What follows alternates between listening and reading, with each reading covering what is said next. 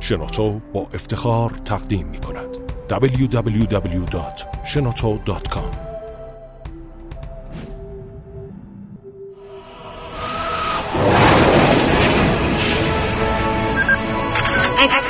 کاوشگر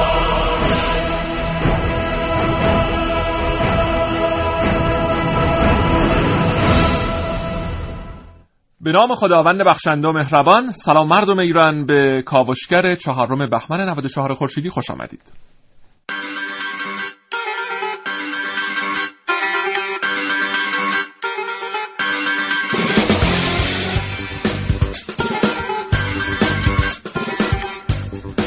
امروز و در برنامه کاوشگر قرار هست که به کبیر سفر کنیم. به کبیری که میگن تلاست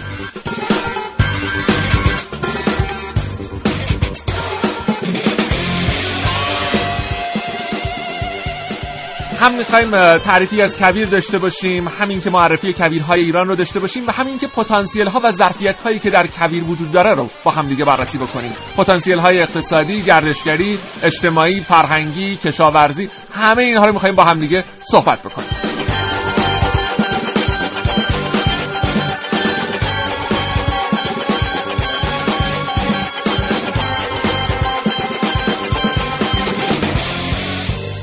شماره های ما دو هزار و دو و سامانه پیام کوتاه ما سی هزار یک. کاوشگر. آنچه در کاوشگر امروز خواهید شنید.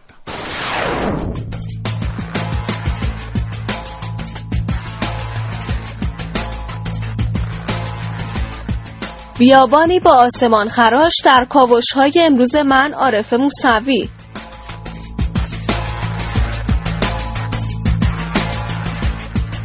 سوء استفاده از کویر لوت به عنوان وسیقه برای دریافت وام میلیاردی در کاوشگر امروز با من محسن رسول.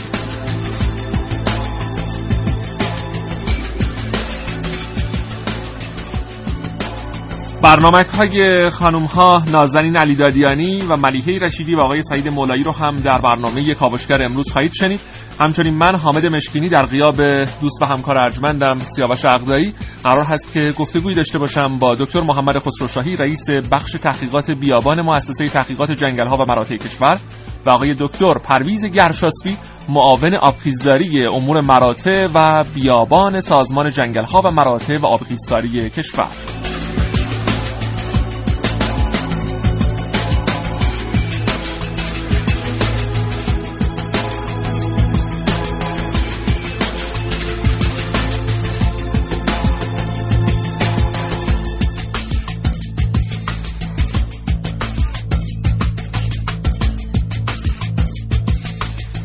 صبحتون بخیر. ساعت 9 و 7 دقیقه و 7 ثانیه ساعتتون رو با ساعت پخش رادیو جوان میزان کنید. یک بار دیگه عرض می‌کنم 9 و 7 دقیقه و الان دیگه شد 15 ثانیه. محسن رسولی عزیز سلام صبحت بخیر. به نام خدا سلام و صبح بخیر خدمت شما و تمام شنوندگان عزیز کاوشگر و امیدوارم که یک روز پر انرژی رو در پیش داشته باشیم. ان می‌خوایم بریم به کویر. بله. که میگن خیلی خیلی ارزشمنده و هنوز که هنوزه ما نتونستیم از پتانسیل هاش به نفع احسن استفاده بکنیم. بله حتما. خب ما می‌دونیم که یک چهارم مساحت کل کشور ما رو مناطق بیابانی و خشک تشکیل داده و حالا یک تعریف یه خطی از لحاظ کسانی که در حوزه آب و هوا خیلی فعال هستن در باره کویر بخوایم ارائه بدیم. کویر جاییه که میزان تبخیرش بیشتر از بارندگیشه و همین امر باعث میشه که خیلی اکوسیستم جالبی رو اونجا رقم بزنه و ما می‌بینیم که خیلی پتانسیل گردشگری کشور رو می‌تونه از این منطقه تامین بشه. خیلی ها فکر می‌کنن یعنی باور و تصور عموم اینه که کویر جای خشکیه و بدون آب و علف در صورتی که در کویر آب فراوانی وجود داره اما آبش به صورت آب شور هست و باید تبدیل بشه به آب شیرین اگه بخوایم استفاده یه موضوعی رو هم من خدمت دوستان عزیز شنونده عرض بکنم که بیابان با کویر خیلی فرق داره. حالا بله. بعضی اوقات هست که اینها رو با هم دیگه نمی‌تونیم تمیز بدیم. بیابان و کویر با هم دیگه فرق داره. کویر به زمینی گفته میشه که آنچنان تحت تاثیر شدید نمکه که قابل رویش برای گیاهان زرایی نیست. بله. شاید برای گیاهان غیر زرایی خیلی خوب باشه. غیر زرایی که مقاومن مثل نی مثل خارشوتور. اما گیاهان زرایی اونجا نمی‌تونن رشد بکنن. بله. در این صورتی که گفته میشه که کویرهای گیاهدار زمینهایی هستن که قابل کشاورزی نیستن ولی خب گیاه دارن. منتها اگه مقدار نمک خاک از یه حدی تجاوز بکنه تقریبا از 3 درصد دیگه 3 درصد دیگه کویر هیچ گیاهی رو ما نمی‌تونیم اونجا مشاهده بکنیم. بله. اما در بیابان نه اینجوری نیست. بیابان تفاوت با کویر این هست که میزان نمکش خیلی خیلی پایینه و میشه در اونجا گیاهان زراعی و حالا درخت هایی مثل خرما یا پسته رو بکاریم و حاصل بخش باشه و اتفاقا خیلی هم خوبه. یعنی هم آب مناسبی داره بله. همین که گیاهان بسیار خوبی رو ما اونجا می‌تونیم رشد بدیم. و چرا ما انقدر کویر داریم در کشورمون و مناطق بیابانی خشکمون زیاده؟ به خاطر اینکه ایران بین سه تا رشته کوه بلند قرار گرفته و همین رشته کوه باعث میشه که اون جریانات اه، مرطوب مدیترانه‌ای و مثلا جریاناتی که مربوط به اقیانوس هنده کمتر وارد کشورمون بشه. همین باعث میشه که ما مناطق خشکی داشته باشیم و حالا خیلی این پتانسیل هایی که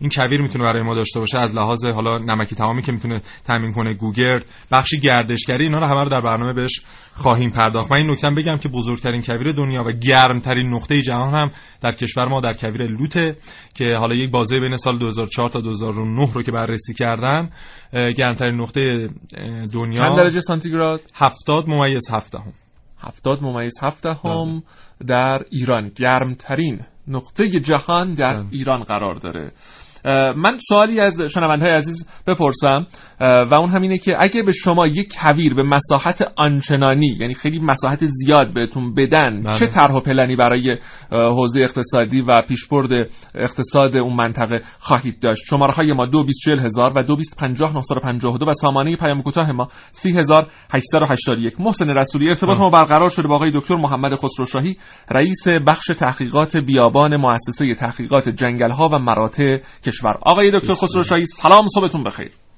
سلام علیکم صبح شما هم بخیر و صبح شنوندگان شما هم بخیر. متشکر و سپاسگزار از شما. آقای دکتر خسروشاهی ام، امروز میخواییم در مورد پتانسیل های کویر صحبت بکنیم. پتانسیل هایی که در حوزه اقتصادی اجتماعی و گردشگری می‌تونه داشته باشه و شاید ما ازش بیخبریم و شاید هم خبر داریم ولی خیلی بهش بها نمیدیم. از شما می‌پرسیم آقای دکتر خسروشاهی کویر چه مزیت هایی داره برای اقتصاد گردشگری؟ بله. هم خدمت شما که من اول یه توضیح کوتاهی بدم که یه تفاوتی هست بین کویر و بیابان. بله. که معمولا در صحبت ها خیلی اوقات در صحبت های عمومی کویر و بیابان رو با هم اشتباه می‌گیرن. بله، از. نظر ما که در حوزه تحقیقات بیابان کار می‌کنیم کویر یک رخساره هست یا یک آرزه هست در داخل بیابان. همونجور که مثلا تپه های ماسعی روان یک آرزه هست در داخل بیابان. بنابراین بیابان محاط بر همه اینها هست. کویر ما- جزی از بیابانه. کویر جزی از بیابانه و تحت تأثیر شوری هست. ما در بیابان می‌تونیم کارهای انجام بدیم ولی در کویر در مرکز کویر مثلا که شدیداً تحت تاثیر نمک هست دیگه هیچ کاری نمیشه کرد. حالا حواشی اون در حال امکان کشت گیاهان شروعی هست. بنابراین کویر با بیابان فرق می‌کنه. ما بله. در کشورمون سطح بسیار زیادی بیابان داریم ولی سطح کویرامون اونقدر زیاد نیست. به طور مثال ما حدود 85 تا 90 میلیون هکتار بیابان داریم یا مناطق بیابانی داریم در حالی که کل منا... مساحت کویرها و اراضی شور ما حدود 8 میلیون هکتار هست. بله. و اما در ارتباط با سوال شما و خیلی خوشحال شدم که چنین سوالی کردید چون هر موقع صحبت از بیابان و کویر اینها میشه به هر حال اینجوری در اذهان مجسم شده که یک مناطق به هر حال خطرناکی که اصلا امکانی رفتن به اون مناطق نیست و و فقط شاید ساربانان هستن و شتربانان و رهوت اصلا هیچ خیلی بله، هم برای و رهوت. انسان و زمین و زمان بله. نداره در حالی که واقعا بیابان های کشور ما پتانسیل های بسیار زیادی داره که مخصوصا الان خب بحث بحران آب هست. خب وقتی که صحبت میشه میگن که آقا این همه صد زدیم ما به خاطر اینکه نیروی برقاویش استفاده بکنیم می‌خوام برق تولید بکنیم به هر حال از این نیروی صدهایی که زدیم و یا اینها. در حالی که بیابان های ما منابع سرشاری هستن از این جهت. حدود 300 روز ما در بیابان ها آفتابی هست.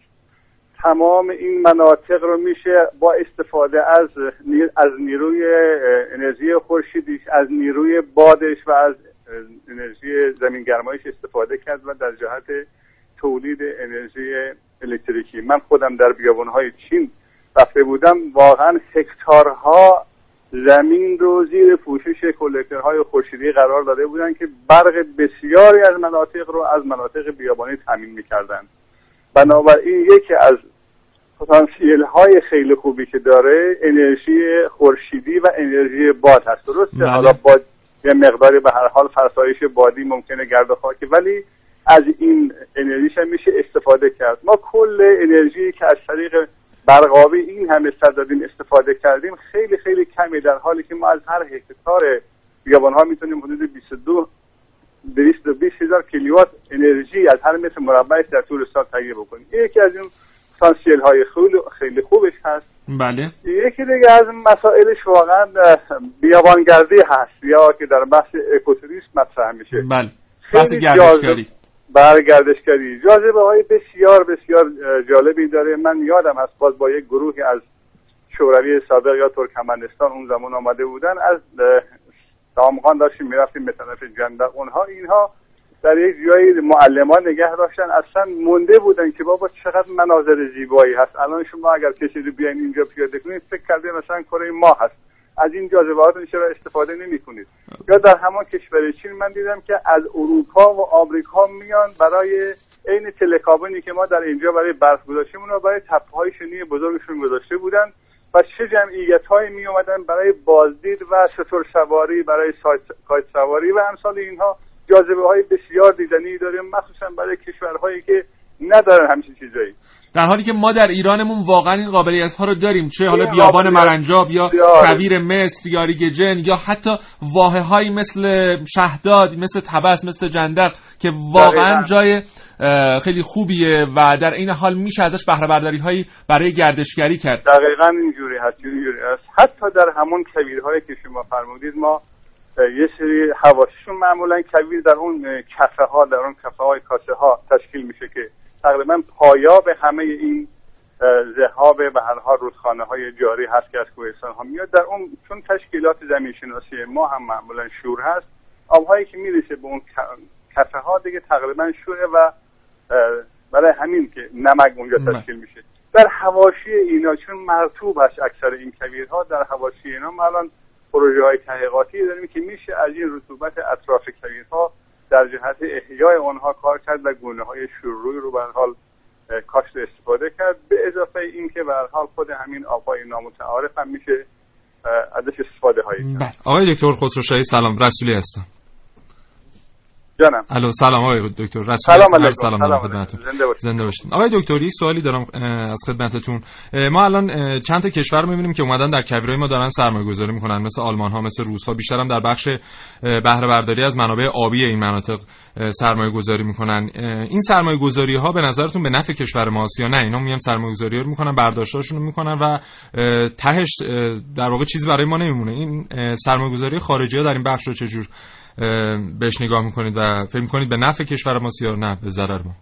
ببینید این سرمایه گذاری که شما میگید در حوزه های کاری ما نیست. شاید در بخش معادن و اینجور چیزا باشه ولی در این حوزه هایی که ما با اسای طبیعی کار می‌کنیم اینجور چیزا نیست اما در این حوزه های اتفاقا استقبال می‌کنیم اگر بیان سرمایه گذاری بکنن مثلا در بله. هم بحث اکوتوریسم بیان یا در بحث بهره برداری از انرژی های خورشیدی از انرژی های بادی این سرمایه گذاری بشه واقعا خیلی کمک میشه به کشور. دولت برنامه ای نداره برای چون این قضیه. با توجه به اینکه شما از چین گفتیم و بحث پنل های خورشیدی که در اونجا وجود داره در کویر حالا هم که در واقع رئیس جمهور, رئیس جمهور چین به ایران اومده برای دیدار با آقای روحانی آیا چون این برنامه ای رو دولت نداره که ما بتونیم از تجربیات چینی ها در این زمین استفاده بکنیم؟ اتفاقا سال گذشته یک گروهی از چین اومده بودن و سازمان جنگل ها جلسه داشتن که در جهت استفاده از همین انرژی به حال خورشیدی در بیابان ها کار بکنن. یک گروهی اومده بودن صحبت های شده بود و ادامه داره این صحبت. به هر حال خود وزیر نیرو اگر یادتون باشه حالا نمی‌دونم در خود تلویزیون خودشون اومدن صحبت کردن با توجه به این مزیتی که به حال برای سدها و منابع آبی ما پیش اومده. خود وزیر نیروی الان دیگه پیشنهاد کرده که به هر حال بریم به سمت استفاده از انرژی های نو و انرژی های پاک به قول معروف نه انرژی های مثل انرژی هایی که به حال مشکلات وجود آورده. خود وزارت نیروی هم در این زمینه داره اقدام هایی می‌کنه. بله. آقای دکتر خسرو شاهی سوال پایانی من درباره درباره خاک کویر هست. آیا تحقیقاتی صورت گرفته که که این خاک چقدر ارزشمند کجاها می‌تونه به کمک ما بیاد؟ ببینید ما در باز به حال می‌خواستم اشاره بکنم که به حال چون شما هم از کویر میگید. کویر با بیابان از نظر ما باز تفاوت می‌کنه. ببینید اگر در کویر خاک شدیدن شور هست و تحت تاثیر هم آبهای زیر زمینی شور و هم سیلابهای شور قرار میگه من استدام اینه که کویر رو خیلی مثال نزنیم. به حال ما خاکهای بیابانی. در خاکهای بیابانی امکان خیلی کارها هست. منتها مشکلی که در بیابان ها ما داریم مشکل رطوبت هست بارندگی هست و آب هست. وگرنه در خود مناطق بیابانی ما خاکهایی هستند که میشه به حال در جهت نه که مثلا ما بریم گندم بکاریم. ما الان جزو کشورهای با سرانه کم جنگل محسوب میشیم. تمام این مسائلی که حدود 18 تا استان ما تحت تاثیر فرسایش بادی هست. بله. اینها رو به حال در جهت احیاء بیولوژیک اونا باید اقدام بکنیم ما آقای دکتر ببخشید ما در شهرهای مثل اهواز و حالا بخش سیستان بلوچستان اینها حداقل سالی 4 5 بار با این طوفان‌های بادی طوفان‌های شنی و اینها مواجه هستیم و می‌بینیم که باعث آلودگی هوای اون مناطق میشه در زمینه مالشریزی در کویرها و بیابان‌ها چه برنامه‌هایی داریم و می‌بینیم که طی چند سال گذشته مقدار در این مورد اقفال شده و باعث شده که ما هر از چند گاهی در این شهرهایی که خدمتتون عرض کردم بحث آلودگی هوا از طریق شنها رو داشته باشیم. در این زمینه بله. برنامه جدیدی هست یعنی دولت برنامه خاصی داره در این مورد. ببینید اون دو تا منطقه که شما مثال زدید خوزستان و سیستان بلوچستان دقیقا برمیگرده به مسائل منابع آبش مدیریت منابع آبش. حالا خوزستان که خب خیلی شدیده به حال چون از کشورهای همجوار بیشتر تحت تاثیر قرار می‌گیره. ولی استان سیستان بلوچستان هم متاسفانه با افغان ها ما مشکل داریم. یعنی اون حقابه طالب های هامون رو که سال دو میلیارد متر مکعب بود الان به دلیل هایی که افغانستان زده این آب نمیاد. یعنی اگر این آب وارد اون هامون ها بشه مشکل گرد و غبار حل میشه. منتها ما هم در سیستان بلوچستان و هم در اهواز کارهایی کردیم و کارهایی داریم انجام میدیم. صحبت مال شد چون به هر حال صحبت شد که از قدیم الایام با مالچ نفتی کار می‌کردیم ما گفتن بله. الان مالچ نفتی به هر حال به دلیل آلودگی های جسم محیطی و گرون شدن نفت شرکت های زیادی روی آوردن روی مالچ های غیر نفتی تقریبا در همین بخش تحقیقات بیابان خودمان خود من پروژه‌ای داشتم در حدود سه سال کار کردیم که انواع مالچ های غیر شیمیایی رو به حال برای تست کردنشون روی تپه های ماسعی و گرد و غبار خیلی جواب های خیلی خوبی نمیدن. به هر حال چون باید اثرشون روی پوشش گیاهی بررسی بشه اثرشون در اون ماندگاریشون در شرایط طبیعی بررسی بشه که ما مثلا حدود هفت تا نه تا مالچ کار کردیم حدود یکی دو تاش جوابی داد تقریبا یک سال تقریبا ما کار می‌کردیم و شاید طبیعی موندگار بود. ولی خیلی جواب خوبی نگرفتیم زیاد از اینا. بله. خیلی متشکر از شما. آقای دکتر محمد خسروشاهی رئیس بخش تحقیقات بیابان مؤسسه تحقیقات جنگل ها و مراتع کشور که در برنامه کاوشگر امروز ما گفت حضوری تلفنی داشتیم. ممنون از شما. خدا حافظت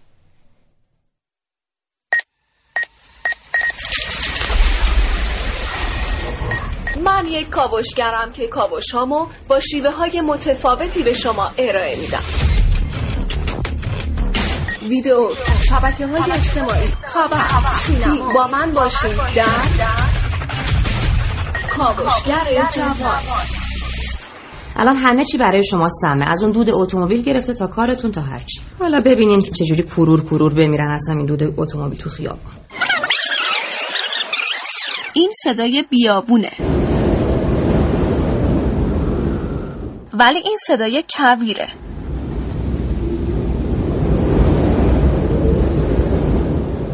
صداهاشون با هم فرقی نداره اما در واقع خودشون خیلی با هم فرق دارن.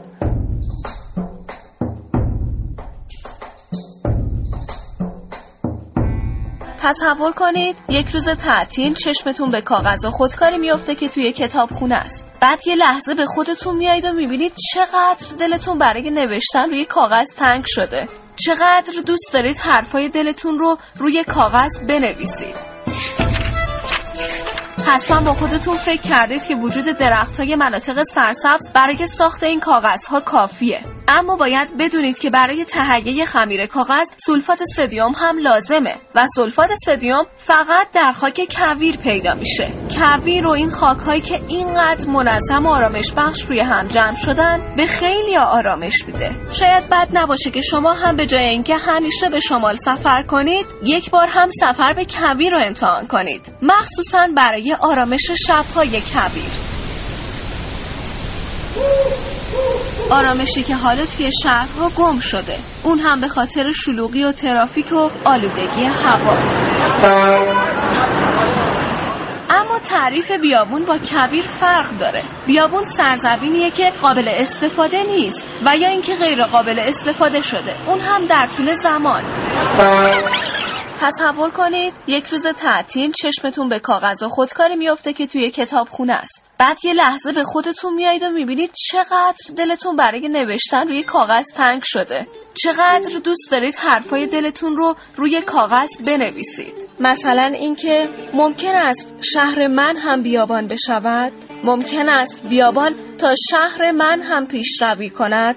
ممکن است شهر من غیر قابل استفاده بشود. درست مثل یک بیابان آن هم با آلودگی و ترافیک و ساعتها انتظار برای رسیدن به خانه و خوردن یک قرص قلب. حالا ببینیم چجوری پرور پرور بمیرن اصلا این دود اتومبیل تو خیاب رفت و گرد از دود آه تیره ممکن است شهر من هم بیابان بشود. عارف موسوی کاوشگر جوان. اگه به شما یک کویر بدن چه طرح و پلن اقتصادی رو اجرا می کنید شماره های ما 2240 هزار و 2250 952 و سامانه پیام کوتاه ما 30881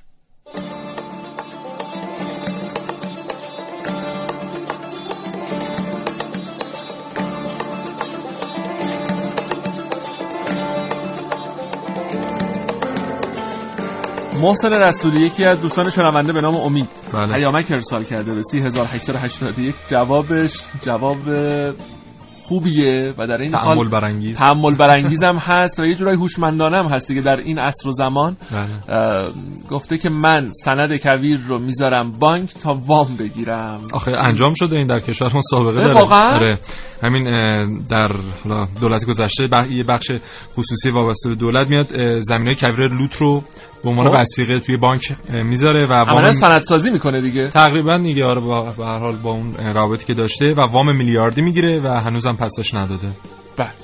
آه. پس میشه چون این کاری آره. عجب.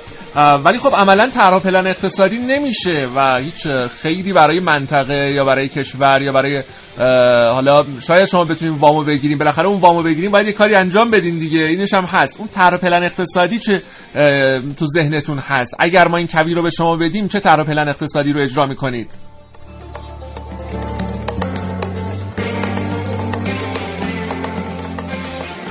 من حسینی هستم از سبزوار تماس می‌گیرم. یه منطقه بیابونی داره سبزوار خیلی قشنگه. من واسه اولین بار رفتم اونجا با موتورم رفتیم. اینقدر تپای شنی و ماسه اونجا زیاده که واقعا محلی واقعا قشنگی واسه موتور سوارا و کسایی که تو پیست موتور سواری می‌کنن و می‌تونن از اونجا به عنوان یک منطقه نمونه گردشگری تو کل کشور استفاده بشه. متشکرم. ممنون از شبکه خوبتون. خداحافظ. آقای علیرضا عباسی از تهران گفتن من هر وقت اسم کویر به گوشم می‌خوره یاد کویر لوت ایران میافتم. البته ما کشورمون کویرها و بیابانهای زیادی داره که نباید ارزش طبیعیشون را نادیده بگیریم. از جمله نمک و گوگل ممنون از برنامه یالیتون خیلی متشکر از شما.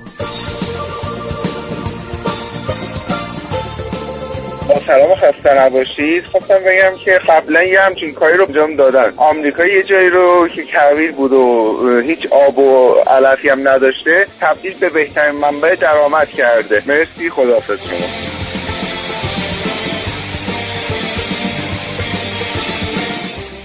آقای حسن علیپور از آمل گفتن بهترین راه اقتصادی از کویر استفاده از پنل, پنل خورشیدی برای کشور هست.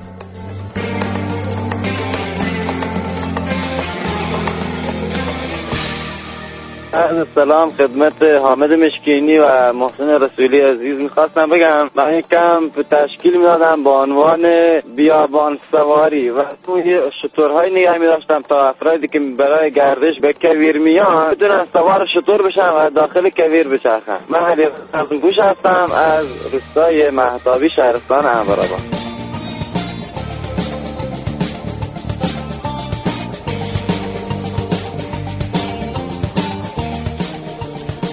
حسین آقا از هشتگرد هم گفتن با اینکه می‌دونم انتقال برق به فواصل دور تلفات و هزینه های بالایی داره ولی دوست داشتم از نیروگاه های خورشیدی برای تولید برق در کویر استفاده بکنم. با تشکر.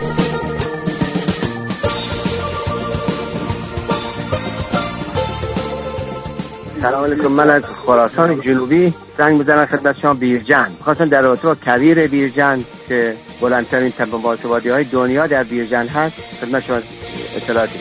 ممنون خدا.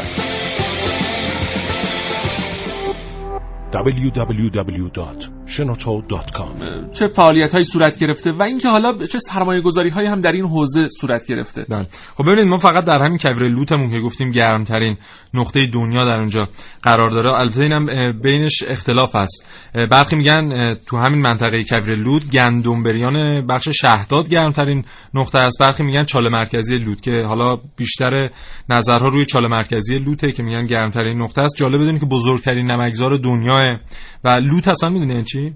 نه. یعنی برهنه فاقد هر چیزی چون هیچ گیاهی اونجا رشد نمی‌کرده. دیگه اسم لوتو بهش می‌ذارن و هیچ جانور خاصی هم اونجا مشاهده نمی‌شده. از طرف بومیای اونجا به لوت نامگذاری شده. حالا جاذبه های همین فقط بخش لوت رو بریم جاذبه گردشگریشه بزرگترین شهر کلوخی دنیا در اینجا قرار داره. مرتفع ترین هرم های ماسه‌ای دنیا در این کویر لوت قرار داره. چهل تا مخروط آتشفشانی در اونجا هست. دشتای گودازایی بازالتی چاله چاله اینجا هست. کلوت های اینجا هست. کلوت ها رو خندقای حاصل از فرسایش های آبی و بادی میگن. حالا یه جور شهر کلوخی اونم خودش میشه. این کلوتا اونجا هست. بعد اشیای گران, گرون قیمتی اونجا پیدا شده که مربوط به هزاره سوم و هزاره چهارم قبل از میلاد. همه اینها خودش میشه یک پتانسیل جالب برای جذب گردشگر که حالا ما فقط می‌بینیم در بخش پتانسیل های جذب گردشگریمون استفاده که کردیم. این تورهای مختصر داخلیه که تورهای کویر نوردی و اینهاست که حالا مثلا برای رصد آسمان و اینها برای چه می‌دونم مثلا روستای مصر رو برخی مناطق محدود داریم ازش استفاده می‌کنیم. در صورتی که همه کشورهای دنیا دارن از بیابانهاشون استفاده می‌کنن. حتی کشورهایی که بیابان ندارن میرن سرمایه گذاری می‌کنن روی بیابانها و کویرهای کشورهای دیگه مثل همین آلمان مثل روسیه و اروپایی. مثلا الان اومدن هزاران هکتار از صحرای الجزایر رو در اختیار گرفتن تا بتونن انرژی برقشون رو از اون مناطق تامین کنن. یعنی یه مبلغ مختصری به خود الجزایر میدن و منابع برقی اروپا از اون منطقه تامین میشه. و در امریکا یک بیابان یا کویری هست به نام دره مرگ. دث ولی که اینجا حالا نمی‌دونم شاید عکساش هم دیده باشید یا شنیده باشید در موردش که سنگ ها میگن خود به خود در این مناطق حرکت می‌کنن و یه رد پای از خودشون به جا می‌ذارن. سالی یک میلیون توریست فقط میاد که این سنگ ها رو نگاه کنه. انقدر تبلیغات روی این بخششون انجام میدن. با این صحبت های تو من دارم به این فکر می‌کنم که چقدر ما فرهنگمون متفاوته. ما اصولا حالا وقتی که می‌خوایم بریم مسافرت جایی رو انتخاب می‌کنیم که خوش آب و هوا باشه سرسبز باشه. شمال آره دیگه شمال شمال ایران. خیلی از حالا تهرانی ها وقتی یه تعطیلاتی میشه آخر هفته میشه همه میرن سمت شمال.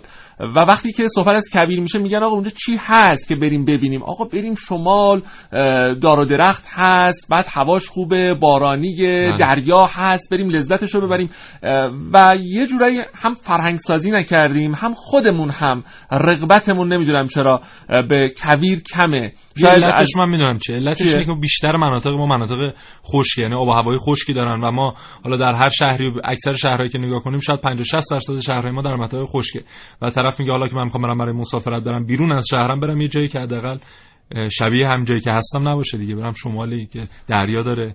ما فقط شمال و جنوب اون دریا داره دیگه آخه همون شمالی هم اون وقت باید بیان برن سمت کویر دیگه. ولی این اتفاق خیلی کم میفته و بله. اصولا کسایی که مطالعه می‌کنن یا حالا یه خورده آگاه هستن یا کویر رو دوست دارن طبیعت رو دوست دارن بله. اه، کویر رو انتخاب می‌کنن در حالی که این این رو هم من بگم بریم یه بخش رو با هم دیگه بشنویم یه قسمت هایی در کویر هست به نام واحه ها بله. خب به نقاط سرسبز در میان صحرا و بیابان واحه میگن که واها معمولا جایی هست که حالا یه چشمه یه چاه چند تا درخت هم بله، بله. شده بله. که ما در ایران هم داریم همینطوری که عرض کردم قبلا هم تبس شهداد یا جندق جز واحه های ما هستن و خیلی هم خوش آب و هوا هستن بله. و جاهای دیدنی هستن که حداقل می‌تونیم بریم شهداد رو ببینیم می‌تونیم بریم اطراف کرمان رو ببینیم بابا همین دبی الان سر امارات و اینها اومدن روی بیابون ها خیلی دارن سرمایه گذاری می‌کنن. هتل های مختلفی دارن میرن اونجا می‌سازن. اه، حالا پارک های توریستی اونجا دارن طراحی می‌کنن تا خب ما می‌دونیم که دبی الان یکی از قطبای جذب گردشگری بله. در دنیای دیگه. یکی از پتانسیلاش هم همین کویر و دبی،. ابوظبی، شارجه، شارجه روز یک- یکی از این واحه هاست و خب خوب تونستن در واقع ویژگی های منطقه خودشون رو بشناسن و جذب گردشگر بکنن. امیدواریم که این اتفاق در کشور ما هم بیفته. محسن رسولی ارتباط ما برقرار شده با دکتر پرویز گرشاسبی معاون آبخیزداری امور مراتع و بیابان سازمان جنگل ها و مراتع و آبخیزداری کشور. بسیار. آقای دکتر گرشاسبی سلام صبحتون بخیر. سلام عرض می‌کنم خدمت جناب عالی و همه شنوندگان محترم رادیو جوان. من هم عرض سلام دارم خدمتتون آقای دکتر. خواهش می‌کنم. آقای دکتر گرشاسبی عزیز ویژگی اصلی و خصیصه اصلی کویرهای ما که کویرهای ما رو متمایز می‌کنه از کویرهای دیگر نقاط دنیا چیه؟ خب من اول چون صحبتاتون رو می‌کردم یک توضیح بدم راجع به. کشور ایران از نظر مناطق بیابانی. ما در واقع بر اساس تقسیمات اقلیمی پوشش گیاهی حدود 32.5 میلیون هکتار از عرصه های کشورمون عرصه های بیابانی هستند و کویرها هم در دل همین بیابان ها به عنوان پسترین نقاط بیابان ها وجود دارند. بله. بنابراین یک کشور گرم خشکی هستیم و متوسط بارشمون اشاره شده قطعا 230 میلیمتر تو کویرها زیر 150 میلیمتر اتفاق میفته در عراضی بیابانی زیر 150 میلیمتر این بارش اتفاق میفته و خب این ویژگی ها می‌تونه مورد توجه خیلی از کشورهای اروپایی قرار بگیره. کما این الان هم این صحبت های جنابالی رو که من میشنیدم الان ما حدود شاید ده مورد مراکز خدمات بیابی یا کویری در کشور اقام مراکز اقامتی ایجاد شده توسط بخش خصوصی بله. که دارن سرویس میدن به اکثرا متقاضیان سایر کشورها و کمتر خود ایرانی ها از این استقبال می‌کنن. شاید تبلیغات هم تو این موضوع کمه و همیشه ما دنبال آب به عنوان یکی از الهه به قول معروف مورد نیاز کشور ما که از قدیم کشور گرم و خشکی بودیم بیشتر گردشگری هم به سمت مناطقی که دارای آب فراوان جنگل فراوان هست کشیده شده. بله. درست. آقای دکتر ما بحث, بحث اقتصاد مقاومتی رو که نگاه می‌کنیم یکی از مباحث اصلیش بحث درونزایی اقتصاد مقاومتیه. یعنی حالا ما بیایم از اون پتانسیل های داخلی هر کشوری که هست مثلا در کشور خودمون بیایم از پتانسیل های منابع طبیعی که داریم یا پتانسیل نیروی انسانی که داریم استفاده کنیم تا بتونیم به بهره برداری اقتصادی توی اون حوزه برسیم. کویرها از بحث درونزایی اقتصاد مقاومتی چه جایگاهی برای ما دارن و چقدر می‌تونن ارزآوری برای کشورمون داشته باشن؟ خب ما الان توی مباحثی که باید از منابع کبیرها و بیابانها استفاده کنیم متاسفانه نه دانششو داشتیم و نه علمشو و بیشتر صرفا برای مقابله با پدیده بیابانزایی و گرد و غبار به سراغ اینا رفتیم. بلکه پتانسیل اینها جهت تولید انرژی خورشیدی و بادی و اکوتوریسم بیابانی و سایر موضوعاتی که الان خیلی از کشورهای جهان که تو همین آسیا دارای سبک و استفاده از بیابان هستن دارن از بیابان ها استفاده متعدد می‌کنن که همون مصادیق اقتصاد مقاومتی هست ما. الان در موضوع بیابانزایی بیابان زدایی به طور متوسط سه و نیم میلیون تومن هزینه می‌کنیم جهت کنترل بیابان ها و کانون های گرد و غبار. در بحث در بحث جلوگیری از بیابان زایی بله بله تو- توسط بخش دولتی. یعنی بله. صد درصد این منابع دولتیه. البته یه ورودی هم توی این 15 ساله اخیر در روستاهای کویری و حاشیه کویری کردیم بیابانی کردیم با انجام پروژه های توانمندسازی و ظرفیت سازی که اصطلاحا توی موضوع خودمون به نام ترسیب کربن هست که یه چیزی حدود دو میلیون هکتار رو الان در 22 استان کشور روی تغییر معیشت و توانمندسازی این روستاها و مردم این روستاها داریم که یه معیشت جایگزین و اقتصاد جایگزینی رو آموزش میدیم بهشون تسهیلات میدیم و خب این پروژه تونسته به میزان زیادی جلوی پدیده بیابانزایی رو بگیره. بله. بنابراین این هم یه نوع از مصادیق اقتصاد مقاومتیه که تلاش می‌کنه روستاها در اون مناطق سخت و شکننده خال- خالی و خارج نشن به سمت مراکز جمعیتی بالا نیان در اونجا ماندگاری و اقتصاد و بهره برداری از منابع به صورت معقول انجام بشه. آقای دکتر کویرهای ما چقدر در خطر هستن؟ چون ما می‌بینیم که طی این همین چند سالی که حالا تورهای کویر نوردی هم گذاشتن در بحث همین فقط انباشت زباله و تخریب محیط زیست آثار خوبی به جایی نمونده. این چقدر تهدید می‌کنه کویرهای ما رو؟ و از من... زباله و انباشت مساله توی مصادیق کبیر خیلی واقعا موضوع کوچیکی هست چون وسعت کبیرها و بیابانها. گرچه ما تایید نمی کنیم اون موضوع رو بله. اما اون چیزی که بیشتر ما رو تهدید می‌کنه تو موضوع کبیر بحث تغییر اقلیم هست. درست. و بحث خشکسالی ها هست. استفاده اصولی و مدیریت منابع آب رودخانه های بالادست کویر یا بیابان هست که این متاسفانه باعث میشه که ما بیابانزایی رو تو کشور داشته باشیم و سالانه در وسعت کانون های گرد و غبار و بیابان های ما در بله. خشکسالی ها اضافه بشه به عنوان مثال تو این سه ساله اخیر ما حدود یک میلیون هکتار اه، اراضی بحرانی تولید گرد و غبار در استانهای آذر شرقی و غربی در خوزستان و جازموریان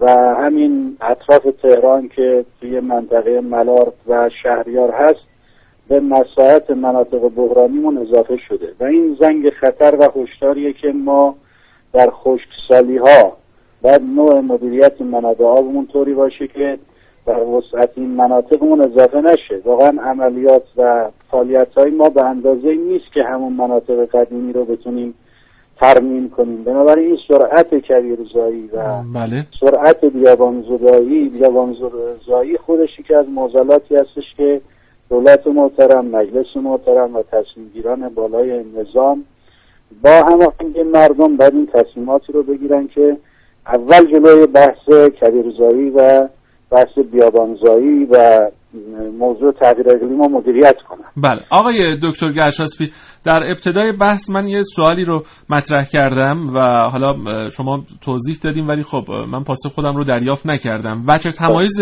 کویرها و بیابانهای ما چی می‌تونه باشه؟ با حالا چه بچه تمایزی داره نسبت به کشورهای دیگه نسبت به بیابانهای دیگه؟ بله حتی وجه تمایز که بیا اول خود کویر و بیابان خودش به هم وجه تمایز داره. بله فرق می‌کنه بله. بله اون کویر در واقع اون پسترین نقاط بیابان ها هستن که فاقد پوشش گیاهی هستن ولی بیابان ها پوشش گیاهی دارن و یه مقداری ارتفاعشون حالا یه چند متری از اون کپه های پایینتر بالاترن. بله. تمایز ما و سایر کشورها بستگی به حالا موقعیت جغرافیایی داره. ببینید ما الان بعضی جاها ممکنه حتی از کویر مثل کویر لوت اشکالی رو داریم اشکال ژئومورفولوژیکی داریم به نام کلوتک ها که قابل خیلی بحث توریستی بالایی دارن. خب توی سایر کشورها چنین چیزی رو وجود نداره.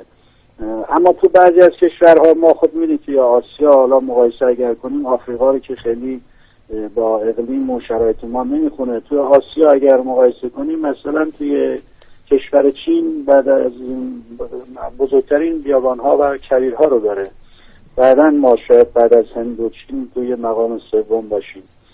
ببینید توی اونجا مثلا وجود رودخانه زرد تو مراکز بخش بیابانی این کشور خیلی پتانسیل بالاییه که تونسته خیلی از کارهای اصلاحی احیایی رو با پتانسیل آب رودخانه زرد توی همین مناطق ماسوبادی کویرها بتونن تبدیل به اراضی کشاورزی و کارهای مقابله با بیابانزایی رو انجام بدن خیلی ما چنین پتانسیلی رو فقط توی منطقه جنوب کشور فقط بله. توی کرخه داریم ولی توی کویرهای مرکزیمون اصلا چنین امکانات آبی نداریم. یکی از معضلات ما عدم وجود منابع آب حتی توی اه، کویرهای مرکزیمون هست که حتی برای شرب و برای توسعه عملیات مقابله با بیابانزایی چاهایی که ما زدیم و کارهایی که کردیم خیلی دچار مشکل هستیم. متشکر از شما آقای دکتر پرویز گرشاسبی معاون آبخیزداری امور مراتع و بیابان سازمان جنگل ها و مراتع آبخیزداری کشور. ممنون از تشکر می‌کنم و روز خوبی رو انشالله پیش رو داشته خدا نگهدارت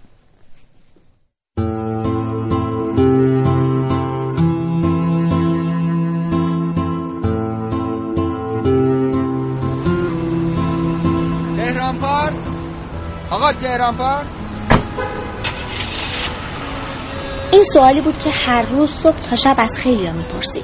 تازه این یکی از چیزایی بود که توی کارش بهش عادت کرده بود. صدای باز و بسته شدن در و با تلفن صحبت کردن و غر زدن مسافر توی ترافیک که جای خود داشت. بین فکر و خیالهای روزانش راه اومدی توی مسابقات شرکت دیگه آره این مسابقات یه عشقی داره و من فکر می‌کنم سه دقیقه و ده ثانیه. خوب تا اینجا فکر می‌کنم رکورد پیسته زدم. افراد ایراندا gelişiyor. بده بهت همینجا بیاریم شما. من باید کرایه خونه‌مو در بیارم پولمو در بیارم. ماشینش دیگه ماشینی نبود که بخواد توی زندگیش یار خاطر باشه و کمک حال دیگه شده بود بار خاطر.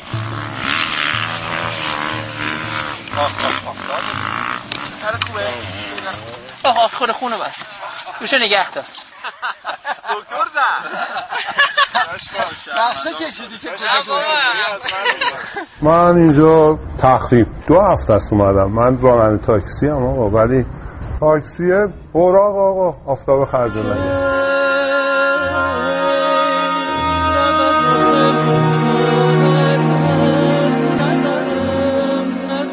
توی خرج روزانه زندگیش مونده بود. چه برسه که بخواد به هیجان فکر بکنه.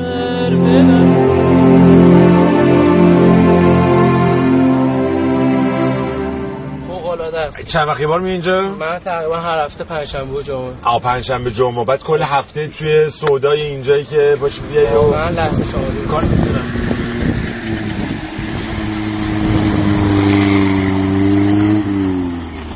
از صبح میام ساعت هفت و نیم تا ساعت شیش بعد از ظهر.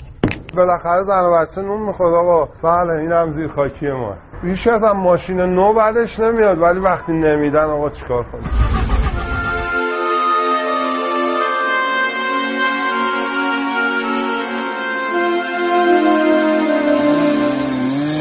آفرود موتورها و ماشینایی توی کبیر که ارزون نیستن و وسیله شدن برای سرگرمی روی شنهای هموار. اما خیلی ها هستن که آرزو دارن این موتورها و ماشینا توی مسیر ناهموار زندگیشون همراهشون باشه. کجا میری؟ انقلاب میری؟ یه دربست هم می‌برم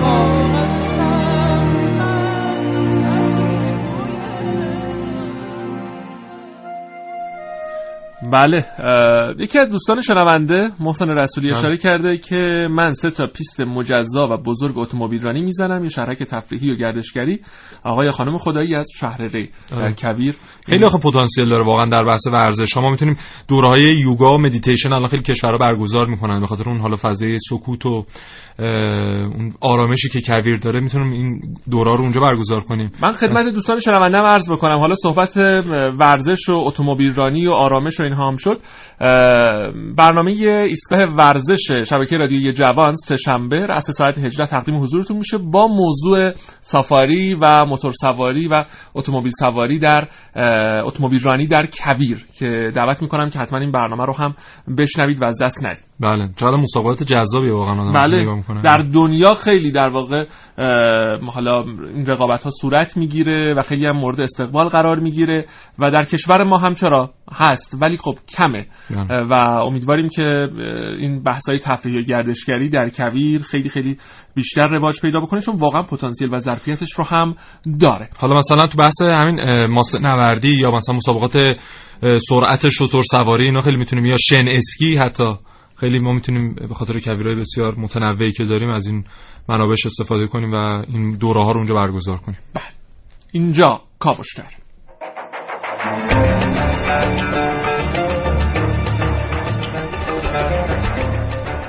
من اگه قطعه زمین رو داشتم حتما برای یه رصدخونه بزرگ ازش استفاده همونطور که توی خیلی از کشورها رصدخونه‌هایی درست کردن که می‌تونن ازشون استفاده کنن. حتی هتلایی که در کنارش هست یه هتل رصدخونه‌هایی که هستن. تو کشورهای شیلی و کشورهای دیگه اما ما سرمایه‌ای داریم که هیچ وقت هیچ جوری نتونستیم ازش استفاده کنیم. تو منطقه توران فضای واقعا شگفت انگیزی که شبها ایجاد میشه اون ستاره ها اون شهابایی که دیده میشه اون سحابیا اون شکلای خاص ستاره ها واقعا شگفت انگیز. و تا حالا من ندیدم که ازش بتونن استفاده خاصی ببرن. یک رصدخونه حتی کوچیک اونجا به شکلی زده بشه که بتونه استفاده کنه.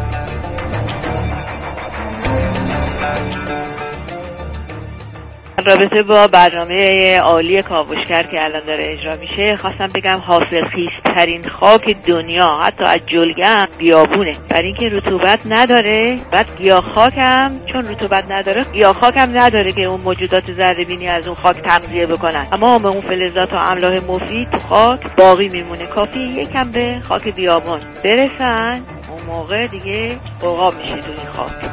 دبیر جغرافیا. محسن رسولی دوستمونم اشاره کرد به کویری که ستاره بارانه بله. و واقعا شبهای کویر بسیار لذت بخشه و امیدوارم که دوستان شنونده یه بار هم که شده به شهرهای کویری ایران سفر کنن و ستاره ها رو از نزدیک مشاهده بکنن. آدم فکر می‌کنه ستاره ها رو می‌تونه بگیره و بغل کنه. آره بله. واقعا. این یکی از شنوندهامون هم آخری که صداشون پخش شد دبیر جغرافی هم در مورد خاک کویر گفتن ماسه بادی موجود در کویرامون اه، 24 مورد مصرف داره. یعنی می‌تونیم استفاده کنیم در بخش مختلف مثل ذوب برف و یخبندون خیابون ها و معابر یا مثلا ریختن تو بستر کف لوله کشی های آب و برق و گاز و اینها و حالا 22 می‌تونیم مورد دیگه. که خیلی پتانسیل جالبی هم در این زمینه داریم حالا بله. خیلی از مطالب مون واقعا بله موند انشالله که بمونه برای بعد همین بحث اصلا آرامش و سکوت کویر هم برای خودش داستانیه بله. یادی هم بکنیم از شب سکوت کویر اثر ماندگار استاد کیخان کلخور که مطمئنم خیلی از شما هم شنیدین و لذت بردین. متشکر از محسن رسولی عزیز. همه برای بچه های کاوشگر. ممنون از شما. انشالله که شب و روزتون سرشار از آرامش باشه. شراطو ارائه دهنده پادکست های صوتی فارسی.